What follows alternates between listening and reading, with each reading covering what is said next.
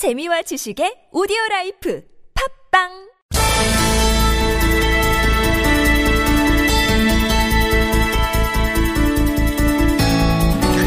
네, 더불어민주당을 탈당했던 김종인 전 비대위 대표가 오늘 대선 출마 선언을 했습니다.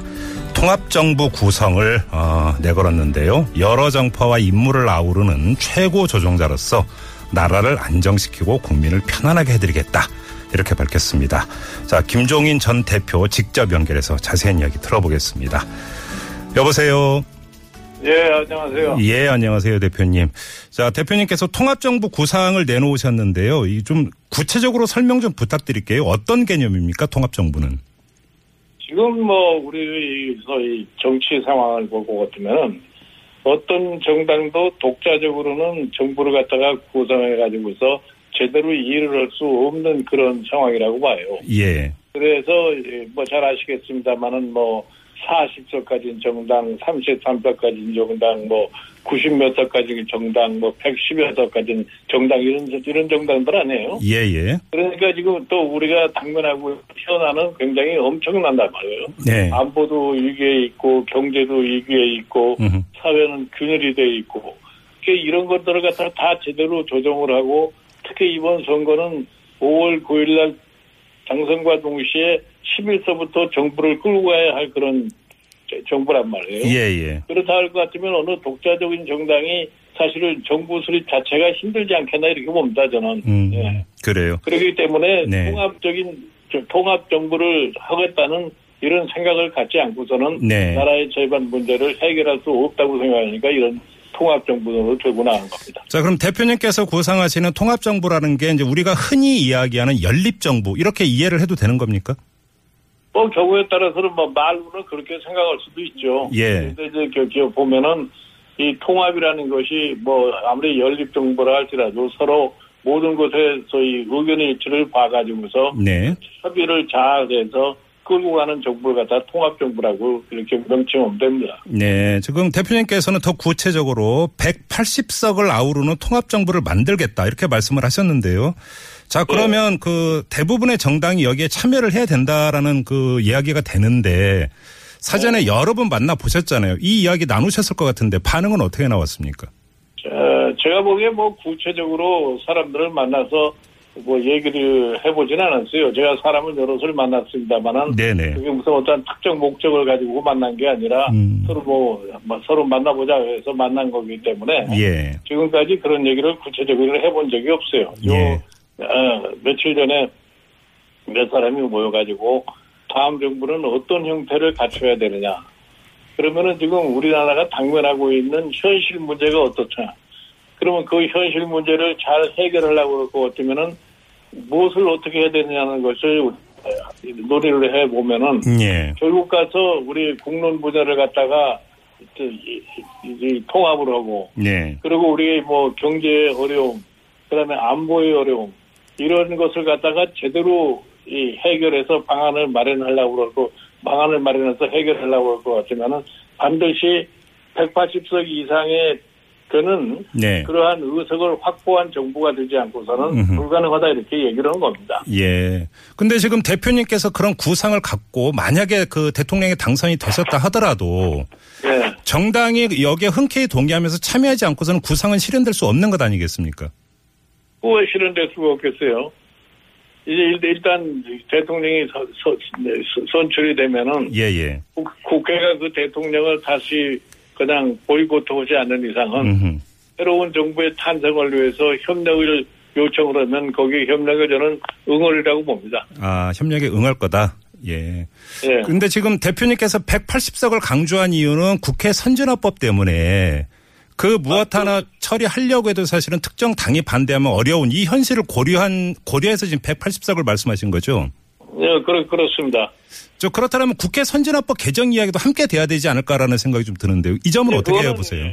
그, 그거는 이제 통합정부가 돼가지고서 예. 그때 가서 이제 그런 논의를 해, 해야만이 선진화법도 고칠 수가 있는 것이지. 예. 그, 그것이 구성이 되지 않으면은 음. 그런 시도를 시작조차 할 수가 없죠. 그래요. 네. 그러면 이 통합정부의 대상 내지 파트너에 문재인 후보 나아가서 더불어민주당은 배제되는 겁니까, 대표님? 뭐, 그, 저, 저는, 저는, 저는 그렇지 않다고 봐요. 아, 그래요? 네. 아, 왜냐하면 오늘 그 이 출마 선언을 하시면서 사, 그 누가 들어도 문재인 후보를 그 겨냥한 발언을 여러 가지를 하셨는데 그 일관되게 부정적이어서 좀 질문을 드린 겁니다. 나는 뭐, 그, 그 얘기하고 통합 정부를 만드는 거고는 별개의 상황이라고 생각하는 거죠. 예. 어, 별- 개인에 대한 얘기하고, 네. 이 통합 정부를 만드는데 정당 간에 있어서의 협의라고는 별개의 사항이라고 봅니다. 아, 정당 간의 협의다. 예. 예. 그럼에도 불구하고 지금 대표님 보면 국정 책임자에게 무능은 죄악이다라고 하면서 여러 가지 말씀을 하셨는데요. 그러면 그 아니. 네, 말씀해 주세요. 아니, 잘 아시다시피, 예. 대통령의 지위에 오른 사람이. 상황에 대한 인식이 제대로 되어 있지 않고, 예. 처- 처리 방안을 제대로 제시하지 못하고 할 것 같으면은, 음. 그거는 일반 국민에 대한 하나의 죄, 죄라고 나는 생각을 해요. 예. 그래요. 그러면 문재인 후보 같은 경우는 대통령이 돼서는 안 되는 사람이다 이렇게 규정을 하시는 거네요. 나- 대- 내가. 그 사람이 대통령 되면 안 된다고 규정하는 건 아니에요. 그래요.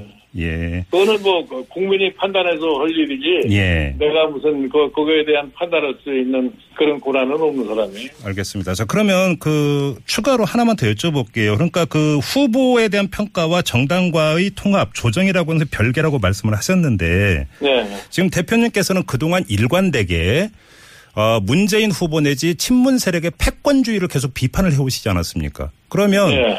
더불어민주당과 문재인 후보는 사실은 한 몸뚱이다 이렇게 규정을 하고 계시는 거 아닌가요? 뭐 더불어민주당이라고 해서 뭐 전부가 다 패권에 가담하고 있는 사람들은 아니니까 예. 그 그렇게 전체를 다 한꺼번에 얘기를 할 수는 없죠. 아, 그렇게요. 이게 오늘 화제가 돼서 요건 좀 따로 질문을 드려야 될 것 같은데 이 3D 프린터를 3D 프린터라고 읽는 사람이 할 수 있는 일이 아니다. 이건 잠깐 네. 실수로 잘못 읽었다고 하기엔 너무도 심각한 결함이다. 이렇게 말씀하셨는데 이게 이렇게 예, 심각한 예. 문제인가요, 대표님? 그건 사실은 일반 상식에 속하는 거기 때문에 예. 그게 뭐 단순한 실수라고 실수다 이렇게 변론할 수가 없죠. 야, 예. 아, 왜냐면 저는 그 대, 대표님이 이 말씀을 그 들으면서 당장 떠오른 용어가 하나 있는데 예. 이 3D 말고 우리가 이제 흔히 3D 업종이라고 부르는 거 있지 않습니까? 그- 그러면. 그것도 예. 그 3D 업종이라고 부르면 잘못된 건가요, 대표님? 아, 원래 3대 업종이라는 건 이미 다 뭐, 뭐, 뭐가 3대 업종이라는 게 다 알려져 있는 사실 아니에요? 예, 예. 예, 예. 아, 그래요. 알겠습니다. 그리고 그 안철수 후보를 그 말씀을 하신 것 같은데 또 다른 후보라고 말씀하시면서 어떻게 집권할지도 모르면서 여하튼 혼자서 해보겠다고 한다. 이렇게 비판하셨습니다. 어떤 취지로 읽어야 될까요? 대표님의 이런 말씀을. 그건 뭐 제가 설명을 해드릴게요. 예, 예. 지금 사실 안철수 후보는 정확하게 의석이 39석밖에 안 되는 후보예요. 네. 예? 네. 그 39석밖에 안 되는 후보가 대통령이 된다고 그래서. 혼자서 자강론을 주장하면서 한다는 것이 나- 다른 사람에게 비치는 것이 어떻게 보이냐면은 과연 무엇을 하려고 그- 그런 얘기를 하는 것인지 예. 그게 잘 납득이 안 되는 거 아니에요? 예. 그러니까 솔직하게 얘기해서 39석밖에 안 되는 대통령이 되면은. 내가 정부를 정상적으로 운영하기 위해서 솔직하게 다른 정파들하고 이렇게 통합된 정부 형태를 취해야 되겠다 하는 것이 저는 그런 생각을 갖는 것이 정부 국민에게 대해서 솔직한 거라고 생각을 해요. 예. 어? 근데 그런 말은 전혀 언- 언급이 없이 예. 무조건 자강론만 주장하니까 음흠. 뭐를 어떻게 하겠다 어떻게 하겠다는 것에 대한 예. 인식을 할 수가 없어요. 예. 그러면 안철수 후보가 지금이라도 솔직하게 만약에 집권을 한다면 통합의 어떤 그 국정을 펴겠다고 구체적으로 청사진을 내놔야 된다 이런 주문이신가요, 대표님? 난 나는 솔직히 얘기해서 대통령 후보 지금 현재 대통령 후보 된 사람이 안철수 후보뿐이 아니라 예. 모두가 다 문재인 후보까지 포함을 해가지고서 예, 예. 독자 독자적으로 정부를 갖다가 구성할 수 있는 그런 상태에 있지는 않기 때문에 예, 예. 국민에게 사전적으로 솔직하게 얘기를 갖다 하는 것이 음. 나는 정지가 크다고 봐요. 알겠습니다. 일각에서 아마 이런 그 말씀 많이 들으셨을 것 같은데 일각에서는 그 대표님이 그럼에도 불구하고 막판에 가서 안철수 후보를 지지하면서 킹메이커로 가는 것 아니냐 이런 전망을 하던데 이건 아니 이거 억측입니까? 괜히 쓸데없이 그런 말씀 하시는 분들이 계시는데 예. 제가 누누이 얘기를 했습니다만은 나는 이제 킹메이커 노릇은 안 한다고 얘기를 하지 않았습니까? 예, 예. 제가 제가 그 말은 꼭 지킬 거예요. 아, 그래요. 자, 그러면 아무튼 그 대표님께서는 이제 통합 정부는 이건 불가피하고 이렇게 이렇게밖에는 갈 수가 없다. 이런 그 전제에서 출발을 하시는데 그래서 예. 권력자가 아니라 조정자 이걸 강조를 하셨어요. 예. 그런데 예. 다른 후보가 아니라 대표님만이 조정자 역할을 잘할 수 있다는 어떤 이런 자신감이라고 할까요? 자기 평가라고 할까요? 이건 어떻게 나오는 걸까요? 아, 이건 뭐, 내, 내 스스로가 그, 그런 능력을 가질 수 있다고 생각을 하기 때문에 그런 말씀을 하는 겁니다. 예. 나는 그러면 내가 뭐, 내가 그런 능력을 갖다가 발휘할 수 없는 사람이라고 생각하면은 네. 사실 출마 선언도 제가 할 수가 없어요. 음. 어, 내가 내 스스로가 국민한테 어떠한 그 잘못을 저지르면 안 되니까 예. 출마 선언도 할 수가 없는 거죠. 음, 그렇기 때문에 네. 내가 그래서 과거에 지금까지의 소위 국정의 경험이나 여러 가지를 내가 참 그동안에 생각하고 하는 것을 놓고 봤을 적에 나름대로 이걸 할 수 있는 자신을 갖췄기 때문에 네. 제가 호- 참 아무런 정당의 배경도 없이 네. 통합 정부를 오늘 선언을 한 겁니다. 음, 다른 다섯 명의 후보가 들을 때는 좀 그 기분이 안 좋을 수도 있겠어요. 그러면 대표님. 아, 그 뭐, 그야 뭐, 그건 할 수 없는 얘기죠. 알겠습니다. 최근에 계속 언론 보도를 타고 있는 게 정운찬 전 총리, 그다음에 홍석현 전 중앙일보 JTBC 회장과 이제 그 여러 가지 이야기를 나누고 있는 것 아니냐 이런 보도가 나오고 있는데요. 어떤 관계입니까, 대표님? 뭐, 여러 가지 얘기를 나눴다기보다 딱 한 번 만났어요. 예. 한번 만나서 조금 전에 말씀드린 것처럼 우리나라의 지금 현상에 대한 논의를 하면서 네. 지금 우리 정치 정치 문제 뭐 안보 문제 이런 등등 여러 가지 우리 당면한 아주 심각한 문제들을 하면서 다음 정부는 어떻게 돼야 되만이 제대로 이 문제를 풀어나갈 수 있겠느냐 음. 하는 측면에서 그 통합 정부라고 하는 것이 절대적으로 필요하다는 이러한 인식만을 같이 했던 뿐이에요. 그 이외에는 예. 아무것도 없습니다. 자, 예. 그러면 우리 세 사람 중에서 누가 대통령에 출마하는 게 좋으냐, 뭐 이런 구체적인 얘기는 전혀 없었습니까? 예, 그런 얘기는 전혀 한 적이 없어요. 아, 그래요? 예, 정운찬 전 총리께서 말씀하신 내용이 좀 약간 결이 다를 것 같아서 다시 확인 질문 그러니까 드리고. 우리 우리 저- 정우찬 총리께서 조금 말이 좀 빗나가지 않았나 이렇게 생각을 해요. 아, 그러면 그 세 분이 모여서 그런 얘기는 절대 나눈 적이 없다라는 말씀이세요? 근데 그건 난 나눈 적이 없습니다. 예. 예. 세간의 관심사 가운데 그 하나가 이 홍석현 전 회장의 구상이어서 좀 다시 여쭤보는데 홍석현 전 회장의 구상은 어떻게 읽으셨어요, 그러면? 저는 뭐딴 사람들이 오해하는 식으로 홍- 홍석현 회장의 무슨 정치적인 뭐 욕망이 있을 거다 예. 그렇게 생각하지 않습니다. 아, 대통령 뜻을 갖고 있는 게 아니다 이렇게 보시는 거예요? 난, 난 저, 저, 저는 그렇게 생각하지 않아요. 아, 혹시 그렇게 보시는 이유를 좀 여쭤봐도 될까요? 아니 뭐 다- 사람마다 개인적인 상황이 다 있고 한데 네. 그분이 무슨 정치권에 지금 몸담았던 사람도 아니고 예. 뭐 갑자기 언론사 사주로 계시다가 이제 그만뒀는데 네네. 뭐 그런 뜻을 갖다가 금방 내- 내세운다고 그러고 난 합리적이지도 않잖아요. 아, 그렇게. 네. 일각에서는 그래서 뭐 이 총리를 지금 그 바라고 있는 게 아니야 이런 이야기도 했던데 그건 어떻게 아, 보세요? 그 아니 그, 그 전부 그 말하기 좋아하는 사람들 얘기지. 예? 아, 그것도 억측입니까? 그, 그 내가 보기에 그것도 억측이라고 봐요. 예, 알겠습니다. 그러면 자 이제 그 대선이 5월 9일이 되면 결과가 나오게 되는데요. 물론 그 대표님께서는 대선 출마 선언을 오늘 하셨는데 이런 질문들에서 대단히 이게 결례일지도 모르겠으나 네, 네. 만약에 다른 분이 대통령에 당선이 돼서 대표님께 만약에 총리를 제안하신다. 그럼 어떻게 하시겠습니까? 제가 무슨 그 지금 그, 그런 생각은 지금 해본 적도 없고 예. 어? 음. 그, 그런 것이 가능하다고 생각하지도 않기 때문에 네네. 뭐 그런 것에 대해서는 전혀 신경 쓰지 않습니다. 아, 그래요. 자, 그러면 이건 그 지금 대표님이 이제 무소속 출마시잖아요. 예, 자, 예. 무소속 출마에도 불구하고 이 대선 승리를 이끌어낼 수 있는 꼭 비결이라고 할까요? 전략이라고 할까요? 내지 계산이라고 할까요? 그건 어떤 건가요? 그거는 제- 제가 이제 현 상황에 대한 인식을 바탕으로 해가지고서 네네. 일반 국민에게 저의 뜻을 알리고 예. 예를 들어서 국민이 그걸 받아들이면은 될 수 있는 거고. 받아들이지 않으면은 안 되는 거고 그런 거라고 봐져요. 예. 혹시 그러면 중간 단계에서의 그 이제 여론조사가 계속 나오게 되니까 음. 그 추이를 보면서 중간 단계에서 그러니까 자기 그러니까 자체 평가를 할 계획도 갖고 계세요, 그러면?